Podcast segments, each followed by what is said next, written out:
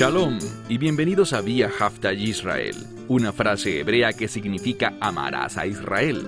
Esperamos que se queden con nosotros durante los próximos 30 minutos, ya que nuestro maestro, el Dr. Baruch, nos compartirá una enseñanza expositiva de la Biblia. El Dr. Baruch es profesor titular del Instituto Sera Abraham, con sede en Israel. Aunque todos los cursos en el instituto se imparten en hebreo, el Dr. Baruch se complace en compartir esta enseñanza en inglés con doblaje al español. Para más información, visítenos en amarazaisrael.org o descargue nuestra aplicación móvil Mi Estudio Bíblico. Aquí está Baruch y la lección de hoy.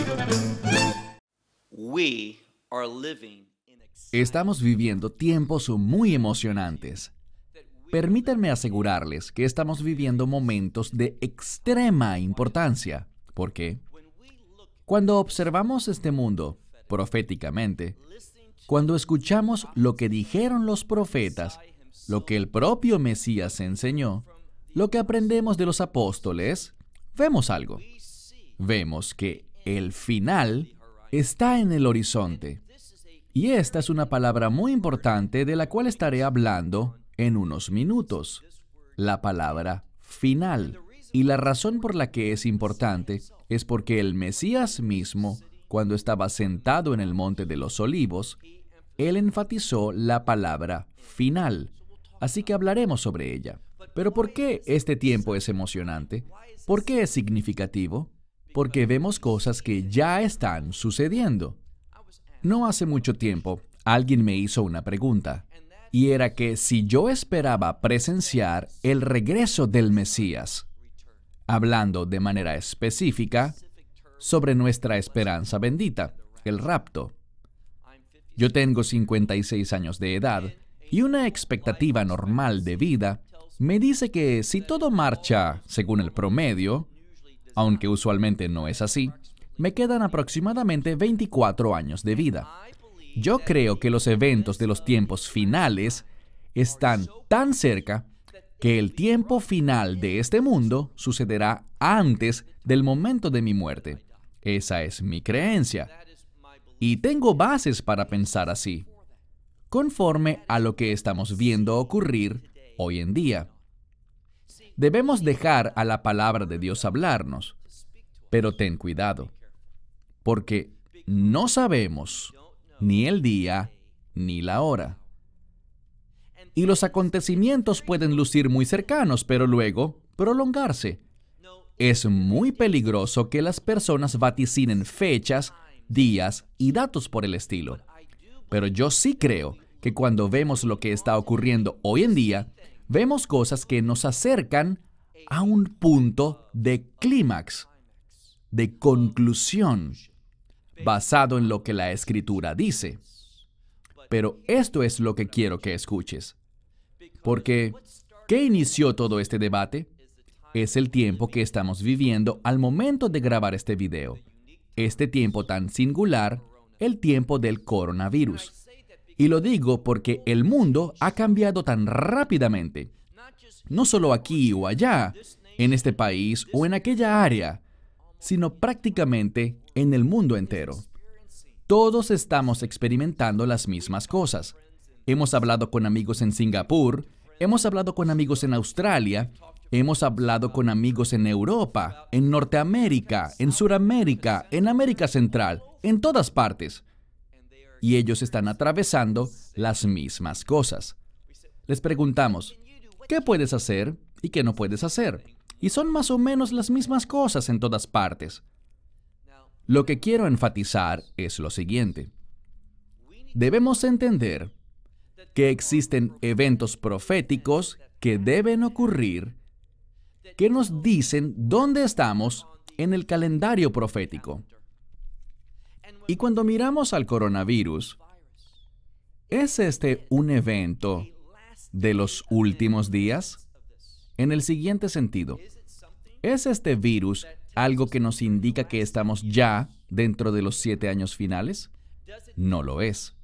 Nos dice que estamos en el tiempo, y nos enfocaremos en esto en unos minutos en el tiempo que Yeshua llamó dolores de parto, tiempos de angustia?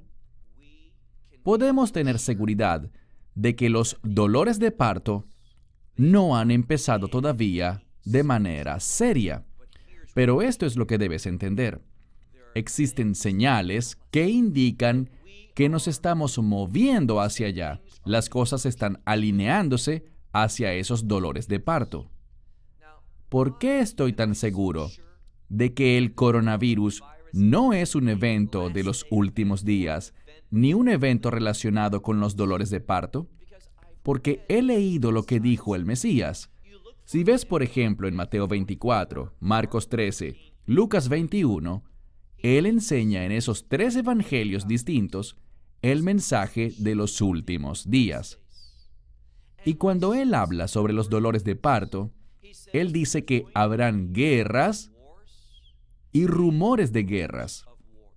Y sí hay conflictos hoy en día y algunas guerras, pero veo con muchísima fuerza en el mensaje de Yeshua que estas guerras serán mucho más significativas.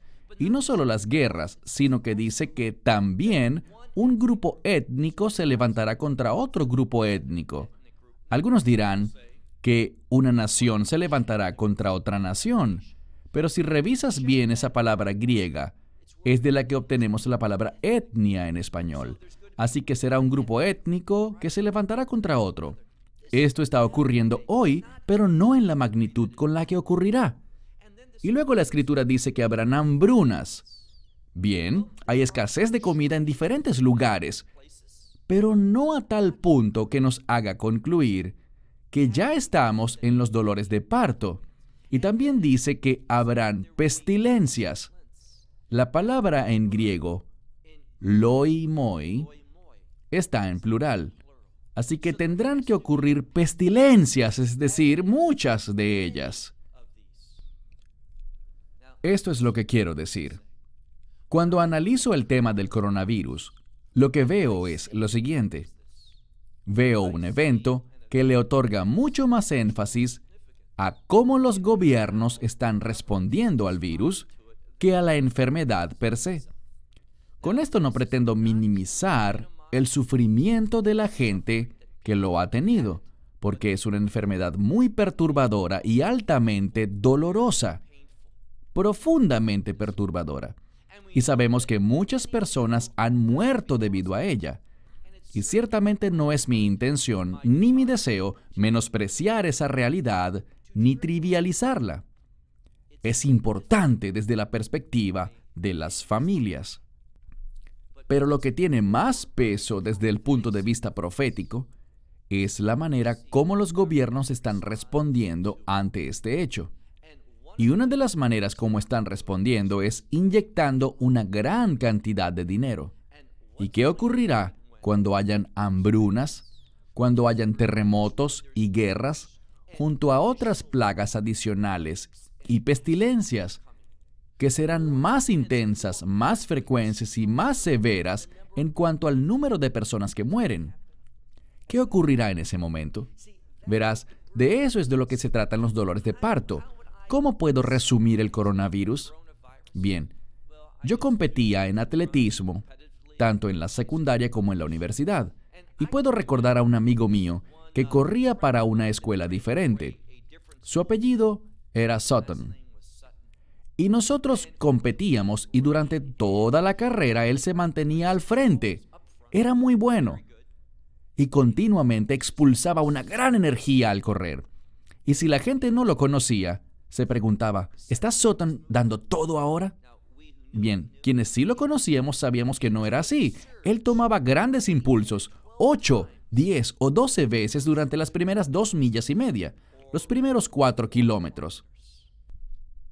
Pero no era sino hasta ese último kilómetro, o un poco menos, cuando él daría su máximo impulso. ¿Cuál era su estrategia? Estos impulsos previos de los primeros kilómetros apenas eran preparativos para ese movimiento final. Bien, el Mesías habló sobre los dolores de parto. Hablaremos más sobre esto en un momento.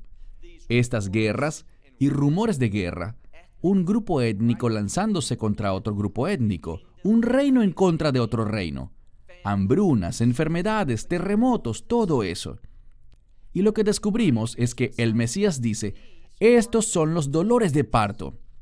Mi esposa ha estado embarazada varias veces y alrededor del mes 6 o 7, y no sabíamos eso durante el primer embarazo, pero ella empezó a sentir una especie de dolores de parto cuando solo tenía 6 o 7 meses. Es el llamado movimiento de Braxton Hicks, conocido también como contracciones falsas. A menos de que estés en embarazo, no las vas a sentir. Y ellas demuestran que las cosas están avanzando como deberían, pero no son el verdadero parto todavía. No corras al hospital, no lo alistes todo porque esto nada más está preparando el camino, manifestando los cambios que están sucediendo. Eso es el coronavirus. Ahora, si estuviéramos viendo la Tercera Guerra Mundial, si estuviéramos viendo plaga tras plaga, enfermedad tras enfermedad, terremoto tras terremoto. Y los terremotos están aumentando, pero estamos hablando de terremotos devastadores y hambrunas en muchos lugares alrededor del mundo. Y también un incremento en la persecución de los creyentes. Allí, allí es cuando yo diré, sí, estamos en ese tiempo conocido como el inicio de los lamentos, los dolores de parto pero todavía no estamos allí. Pero, ¿estamos en los últimos días desde una perspectiva mucho más amplia? Sí. ¿Por qué lo digo? En este sentido amplio, existen otras señales, y estas señales están ocurriendo hoy, no en su máxima expresión, pero están empezando a verse, y hablaré inicialmente de una de ellas. Y me refiero a que nosotros, basados en Daniel capítulo 8, nosotros debemos ver en esta escritura que tres veces el profeta Daniel dice, esta es la visión de los últimos días, los tiempos finales, para producir el final de la ira de Dios. Daniel dijo esto, que habrá una bestia a quien él llama el carnero. Y este carnero las bestias en términos proféticos se refieren a imperios. Él se levantará y él será, y lo especifica. Lo llama Peras Humidai, que significa los persas y los medos, o lo que conocemos hoy como Irán. Podemos anticipar, y estamos viendo la formación de esto ahora, en nuestros días. Vemos que Irán se está levantando, se está extendiendo, está creciendo en influencia.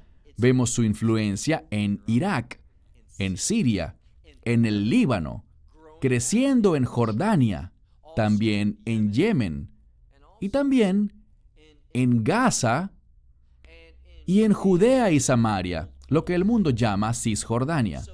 Entonces Irán está expandiéndose, pero Irán no es el imperio del anticristo. No. Vemos que Irán, esta confederación de muchas naciones, se desplazará hacia el occidente, hacia el norte y hacia el sur, y causará estragos, desesperación, muerte y sufrimiento. Será algo de gran impacto que no ha ocurrido aún. Y dice que al hacer eso, dos cosas van a definirse.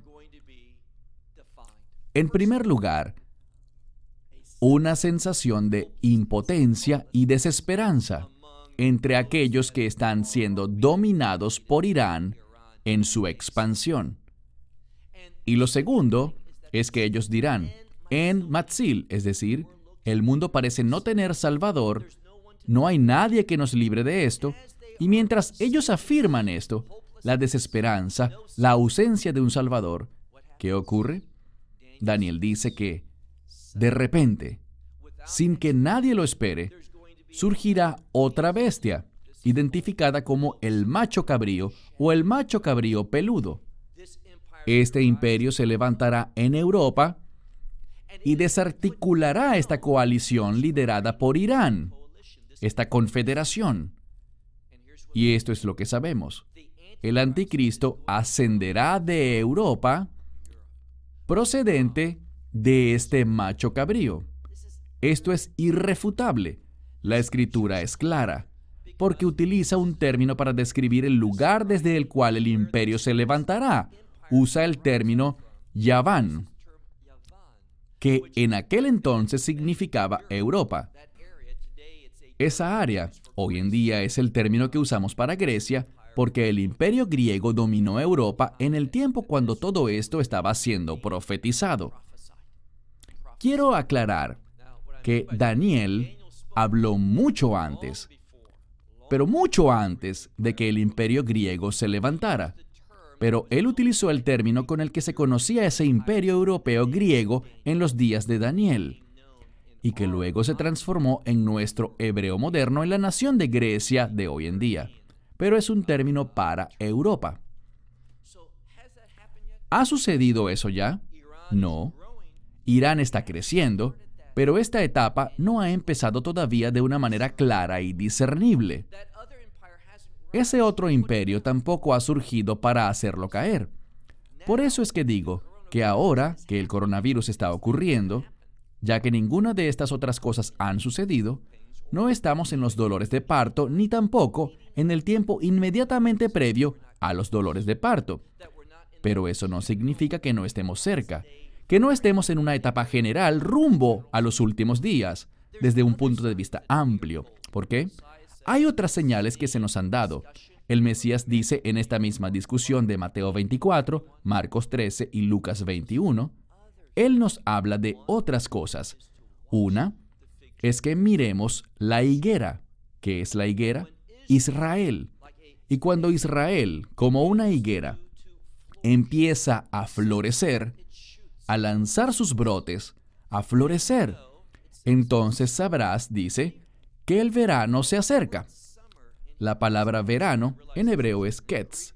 Yo sé que esto se escribió en griego, pero probablemente estaban hablando en hebreo allí. Y la palabra verano es kayetz, que contiene la palabra ketz. Es un juego de palabras. Así que dice, cuando veas a Israel florecer, como vemos a Israel hoy en día, otra vez constituida como nación, una nación fuerte, una potencia económica. Israel está floreciendo. Eso me dice algo.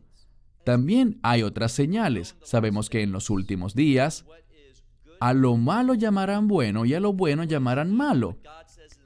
Lo que Dios dice que es una abominación será llamado bueno. Y lo estamos viendo. También vemos que Pablo habla sobre una gran caída. No hemos llegado allí todavía, pero estamos sentando las bases para ello.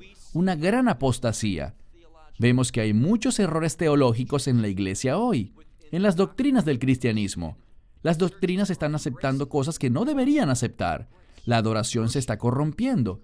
Todas estas son señales de que estamos convergiendo hacia los últimos días. Pero, ¿hemos entrado formalmente con U mayúscula y D mayúscula a los últimos días? Tanto los dolores de parto como los últimos siete años. No hemos llegado aún. Yo espero verlo mientras aún tenga vida, pero no hemos llegado allí todavía. Y podría darles mi palabra de que esto ocurrirá dentro de los próximos 25 años. No. A veces vemos que el tiempo se detiene por un momento y luego prosigue. Pero es mi opinión firme. Lo que yo veo es que las cosas se están alineando, dirigiéndose allí, ordenándose para estos últimos días de una manera más formal y específica hacia los dolores de parto y hacia los últimos días. Recuerda eso. Quiero dedicar la última parte de este video para hacerte algunas preguntas y hablar sobre algunos eventos, términos y elementos similares que sentarán las bases para los próximos tres videos que seguirán esta serie sobre los últimos días, mientras estamos todos en cuarentena y situaciones similares dentro de nuestros hogares. La gente está pensando en los últimos días, por lo que considero que es bueno que hablemos de los últimos días. Una de las preguntas que recibo con frecuencia es con respecto a los 144 mil, mencionados en Apocalipsis capítulos 7 y 14. Son pasajes muy interesantes de la Escritura.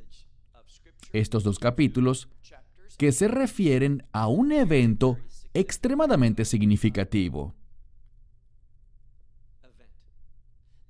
Sabemos que en Apocalipsis capítulo 7 todo lo que se nos dice es esto, que estos 144 mil serán sellados y serán sellados a razón de 12 mil por cada una de las doce tribus, de las cuales Dan no se menciona, sino que la tribu de Manasés reemplaza a Dan. Eso es todo lo que se nos dice al respecto. Y que son sellados antes de que caiga la ira de Dios. Bien, lo que escucharás a muchas personas decir es esto. Tú oirás a muchos decir que estos son 144 mil evangelistas judíos. Existe un maestro de la Biblia muy popular en Estados Unidos, específicamente en California, por quien siento profundo respeto. Pero lo escuché decir algo bastante problemático. Y es que estos 144 mil son evangelistas judíos que van a producir, y lo citaré textualmente, el mayor avivamiento espiritual en la historia. Esas son sus palabras. Ahora les haré a ustedes que me escuchan dos preguntas al respecto. Vamos a hablar más a profundidad en otro video sobre los 144 mil. Pero ahora solo quiero preguntarles algo y es lo siguiente. Muéstrame el pasaje bíblico que dice que estos 144 mil son evangelistas judíos. ¿Son judíos? Sí lo son. ¿Son evangelistas? No conozco ningún lugar en las escrituras donde se afirme esto. Conozco la inferencia, pues ellos usan un pasaje en Apocalipsis 7 y uno en Joel. Pero esto no tiene que ver con eso. Estoy escribiendo un artículo mientras estamos grabando estos videos sobre los 144 mil, el cual será más específico para tratar con estos asuntos. Pero no existe versículo que diga claramente que estos 144 mil varones judíos sean efectivamente evangelistas y que vayan a producir un avivamiento espiritual. No lo vemos en la escritura. Corrígeme si estoy equivocado y compárteme ese verso de la escritura, por favor. Sé lo que dice la gente y los versos que utilizan, pero ninguno de ellos indica que sean evangelistas no hablan sobre ningún avivamiento espiritual que vaya a ocurrir. De hecho, cuando vemos el tiempo de la tribulación, y déjame decir que todos están de acuerdo y creen que estos 144 mil evangelistas judíos, atención, yo creo en los 144 mil, pero no creo que sean evangelistas porque la palabra de Dios no lo dice. Es una idea que ha sido inferida, racionalizada, basada en la lógica de la gente y la Biblia nos previene firmemente de confiar en nuestro propio entendimiento antes de confiar en cualquier versículo claro de las Escrituras. Entonces envíame este versículo, lo leeré, confesaré mi error e incluso haré público tu nombre como la persona que me hizo entender lo correcto. Estaré feliz de hacerlo. Pero yo no encuentro ninguna escritura que diga esto claramente. Ahora, hay otra cosa. Cuando vemos a estos últimos siete años, esta séptima semana final, esto es lo que Daniel profetizó. Él profetizó sobre 70 semanas, y una semana bíblicamente, proféticamente, no son siete días, sino siete años. Y al estudiar esto, dentro de esos siete años, no vemos que se hable de un gran avivamiento espiritual para las naciones. Bien, llegará a Israel, una buena parte de ellos, un gran remanente. ¿Llegará a la fe en los últimos días al final? Sí, pero no por medio de ninguna proclamación de 144 mil evangelistas judíos. De hecho, quienes estarán proclamando algo durante este tiempo no serán los 144 mil, sino que encontramos a dos personajes más. Uno, si miramos en Apocalipsis 14, Aquel que toma el Evangelio es un ángel. Es lo que dice la Biblia, no los 144 mil. Lee Apocalipsis 14 con cuidado. Hablaremos de esto en nuestro video y en nuestro artículo sobre los 144 mil. Pero anota esto, es un ángel. Del mismo modo, la segunda figura, que realmente son dos personas, son los dos testigos que le hablarán a Israel. Yo no encuentro ningún pasaje de la escritura que indique que en estos últimos siete años serán tiempos de avivamiento espiritual. De hecho, es justo lo opuesto. ¿Por qué? Bien, Pablo habla sobre Dios y la plenitud de los gentiles, que Dios ha cegado a Israel por una temporada, parcialmente, y que Él le ha entregado el Evangelio a las naciones. Pero cuando la plenitud de los gentiles entre, cuando eso ocurra, Él volverá su atención de nuevo hacia Israel. Eso es lo que ocurrirá especialmente en esos últimos tres años y medio. El énfasis está sobre Israel. En segundo lugar, cuando miramos el juicio de las trompetas y el juicio de las copas que realmente hablan de la ira de Dios, encontraremos esto. Esta ira estará cayendo sobre las naciones. Y dice, en tres versículos, uno para las trompetas y dos para las copas, en tres versículos, encontramos que ellos no se arrepintieron de sus maldades y nos da una lista de distintos pecados. Idolatría, robo, blasfemias, inmoralidad sexual, idolatría, homicidio. Ellos no se arrepintieron de estas cosas. No abandonaron a los dioses de oro y plata y bronce y piedra y madera ellos no se arrepintieron. De nuevo, muéstrame el verso que dice que habrá un gran avivamiento espiritual entre los gentiles en los últimos siete años y que será dirigido por 144 mil evangelistas judíos. He escuchado esta enseñanza y creo que él es una gran persona, un individuo excepcional. Y él tiene videos al respecto y expone sobre este tema, pero no es sano bíblicamente. No es correcto. No está soportado por el texto bíblico. ¿Qué es lo que vemos? Vemos lo siguiente. Vamos a ver enfatizada una promesa. Eso es lo que vemos y percibimos. Y la promesa es esta. En la primera carta de Pablo a los tesalonicenses, capítulo 5, versículo 9. Primera a los tesalonicenses 5, 9. Un verso de suprema importancia sobre los últimos días para los creyentes. De hecho, está dirigido a los creyentes. Él nos dice allí que Dios no te ha destinado a ti, como creyente, a alguien que ha recibido personalmente el mensaje del Evangelio el mensaje de salvación del Mesías Yeshua, quien murió en la cruz, quien derramó su sangre a nosotros que recibimos ese Evangelio, Él nos dice, ustedes no han sido destinados para ira, sino para obtener la salvación. Cuando vemos el pasaje de la Escritura que habla sobre la esperanza bendita, el rapto, dice que la esperanza bendita es esta, que nosotros vamos a ser removidos, tomados de este mundo, antes de, antes de que la ira de Dios caiga. Lee Tito capítulo 2, verso 13. Permítanme compartir con ustedes, en términos claros, algo con respecto al rapto. Y es lo siguiente. Cuando Pablo habla, nos dice que no quiere que seamos ignorantes y dice que cuando el Mesías regrese, y allí no habla de su segunda venida. Hablaremos de eso en un momento.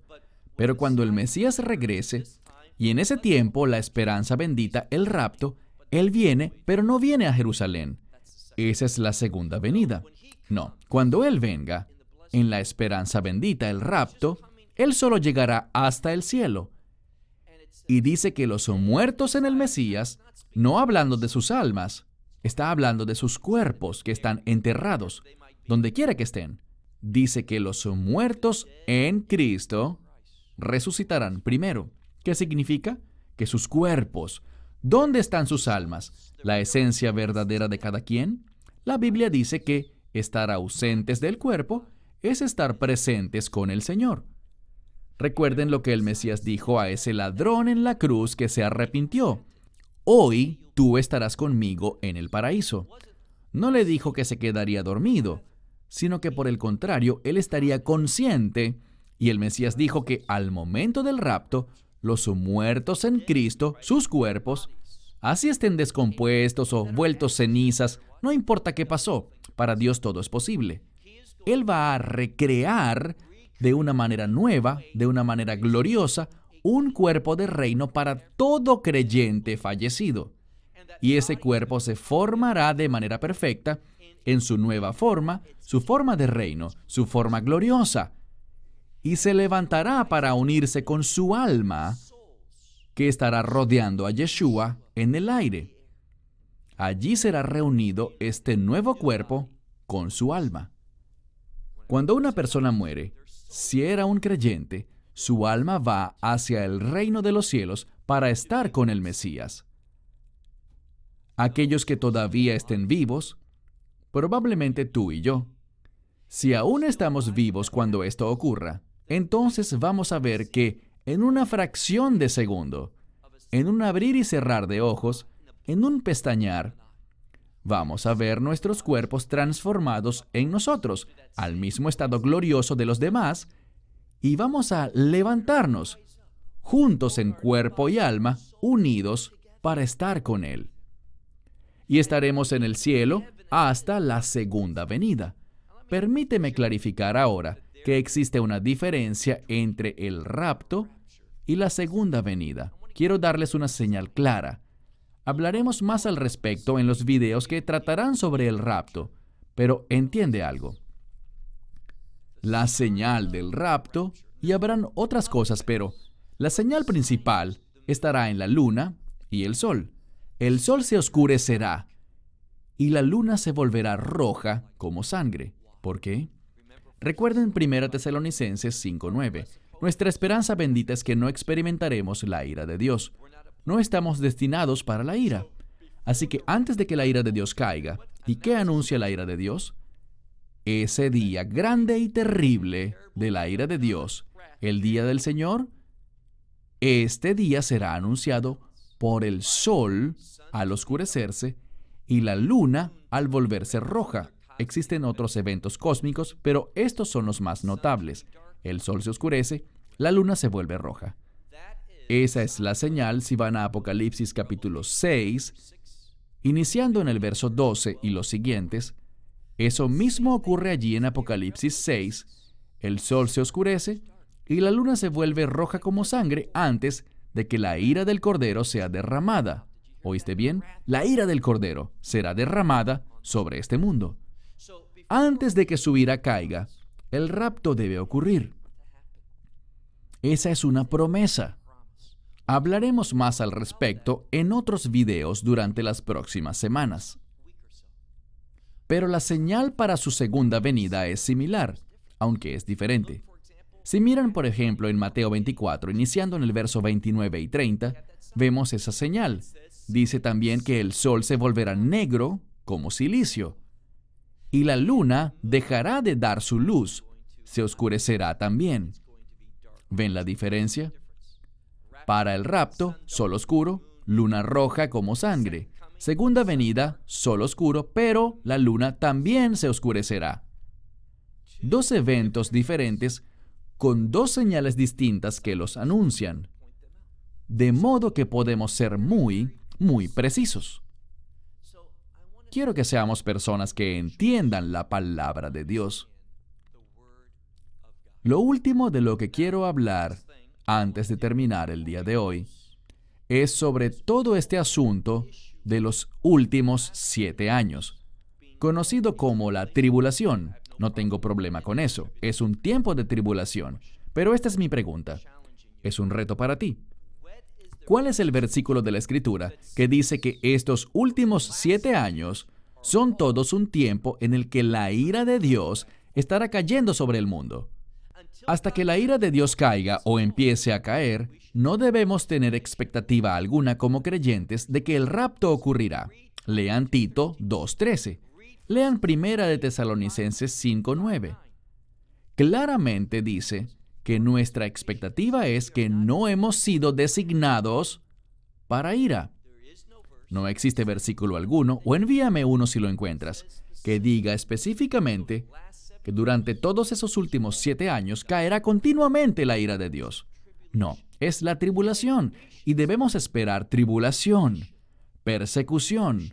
Dios nunca prometió que no atravesaríamos tribulaciones. De hecho, en Hechos 14:22 dice que es necesario que atravesemos muchas tribulaciones antes de entrar en el reino de Dios. Un verso muy interesante.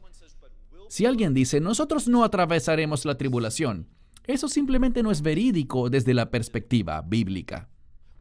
Es cierto que no atravesaremos la ira de Dios, pero sí experimentaremos tribulaciones y de hecho ya las experimentamos hoy. Está aumentando y es una señal de que estamos acercándonos. La persecución a los creyentes está creciendo, pero será mucho peor tal como las plagas serán mucho, mucho peores también, y los terremotos más intensos, mucho más intensos, y las hambrunas mucho más fuertes y generalizadas. Eso es lo que la palabra de Dios dice.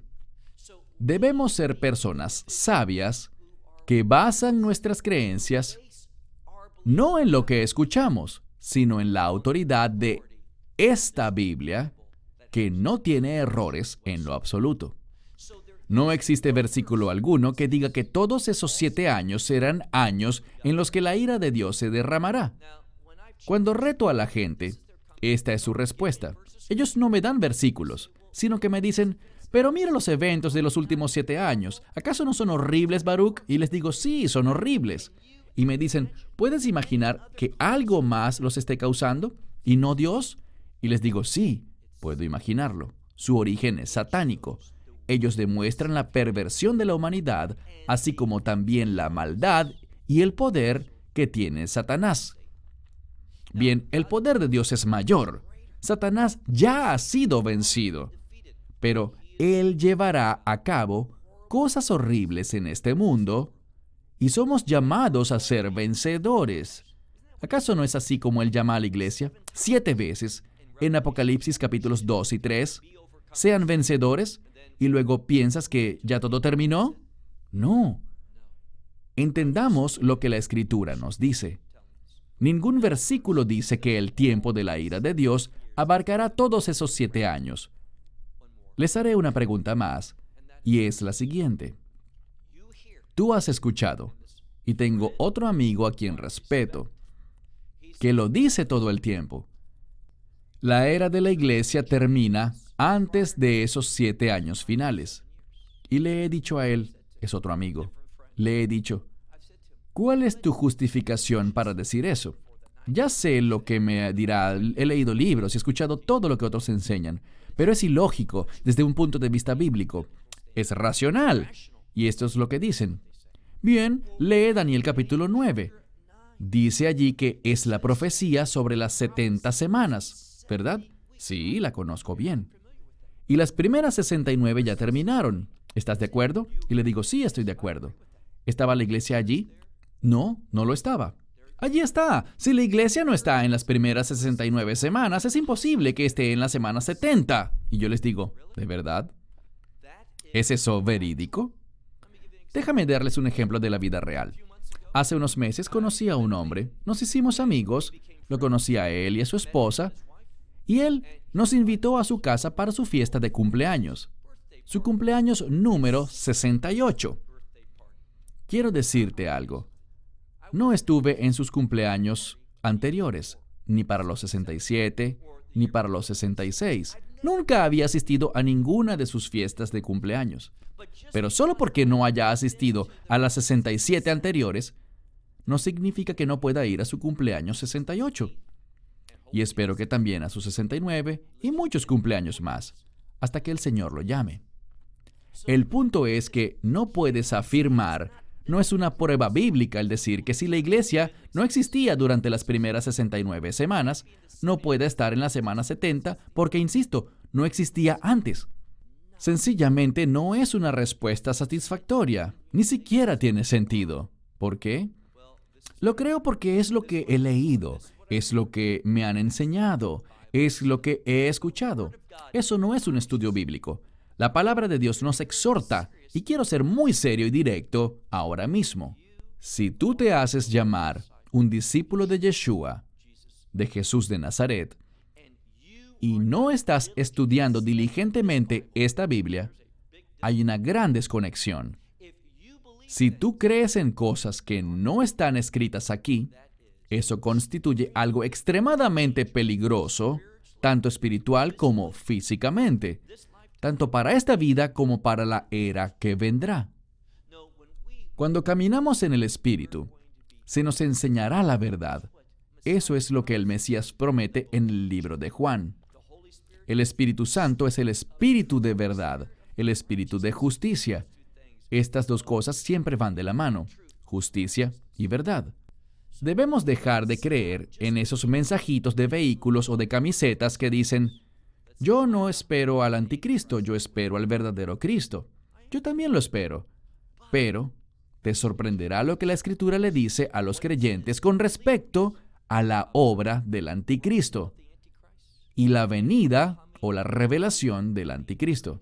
Déjame concluir con esto para que no existan malos entendidos. Están los últimos días, esos dolores de parto y los últimos siete años están cerca. Verdaderamente creo que sí lo están. ¿Estamos en esos tiempos ahora? No lo estamos. Lo que dice la escritura para describirlos, no lo vemos todavía. ¿Están moviéndose los eventos, dirigiéndose, convergiendo hacia allá? Yo creo que sí lo están y creo que se están moviendo rápidamente. Pero esta es mi preocupación. Yo no quiero ser una persona que provoque que la gente se descarríe. Decir que este coronavirus es un evento de los últimos días no es verdad. Y si le dices eso a la gente, ellos esperarán que el final llegue pronto. Pero este es el mensaje del Mesías con respecto al final. ¿Recuerdan la parábola sobre las diez vírgenes? Las diez vírgenes salieron para encontrarse con su prometido. Y recuerden lo que dice. Él estaba demorado. Puedo asegurarles algo, que la iglesia en su mayoría estará diciendo cuando los eventos de los últimos días, esos dolores de parto inicien, estarán diciendo, yo pensaba que Él iba a venir, yo suponía que Él iba a buscarnos, que Él llegaría en este tiempo, ¿Por qué tenemos que atravesar esto? No estamos preparados. Y te diré algo. Lo que yo veo de la iglesia a la luz del coronavirus no me hace sentir muy optimista sobre cómo van a actuar o cómo vamos a actuar cuando los tiempos realmente se vuelvan duros. ¿Vamos a demostrar nuestra fe? ¿Vamos a poner las cosas en la perspectiva correcta? ¿Vamos a levantarnos por el Mesías Yeshua? ¿Vamos a desafiar los deseos del anticristo y cumplir los deseos del verdadero Cristo? Esa es la pregunta. Desafortunadamente, en este momento, cuando veo a la iglesia en un sentido amplio, no me siento optimista. Pero creo que esos tiempos de dificultad, esas tribulaciones y pruebas que vendrán, nos van a fortalecer, nos darán una perspectiva nueva, provocarán que las personas vean las escrituras más de cerca y dejen simplemente de escuchar a otras personas y empiecen a estudiar para mostrarse a sí mismos aprobados. Bien, me detendré aquí y en las próximas semanas estaremos publicando nuevos videos con respecto a los 144.000 y habrán otros videos con información sobre nuestra esperanza bendita, el rapto, videos que nos darán una visión general sobre los últimos días para que podamos conocer la verdad y por tanto tener las expectativas correctas. Bien, me despido desde Israel. Espero desde ya la próxima cita en la que tenga el privilegio de compartir con ustedes mensajes de este libro perfecto que Dios nos ha confiado a ti y a mí. Shalom. Esperamos que te hayas edificado con el mensaje de hoy y lo compartas con otros. Te invitamos a seguir nuestros estudios cada semana por este canal y por el portal de YouTube de Amarás a Israel. También puedes descargar nuestra aplicación móvil gratuita Mi Estudio Bíblico. Finalmente, para obtener más información sobre nosotros, visita nuestra web amarazaisrael.org, donde encontrarás otras conferencias de Baruch en audio, video y texto. Hasta el próximo programa. Que el Señor te bendiga en Yeshua Hamashiach, Jesús el Mesías, mientras caminas con él. Shalom desde Israel.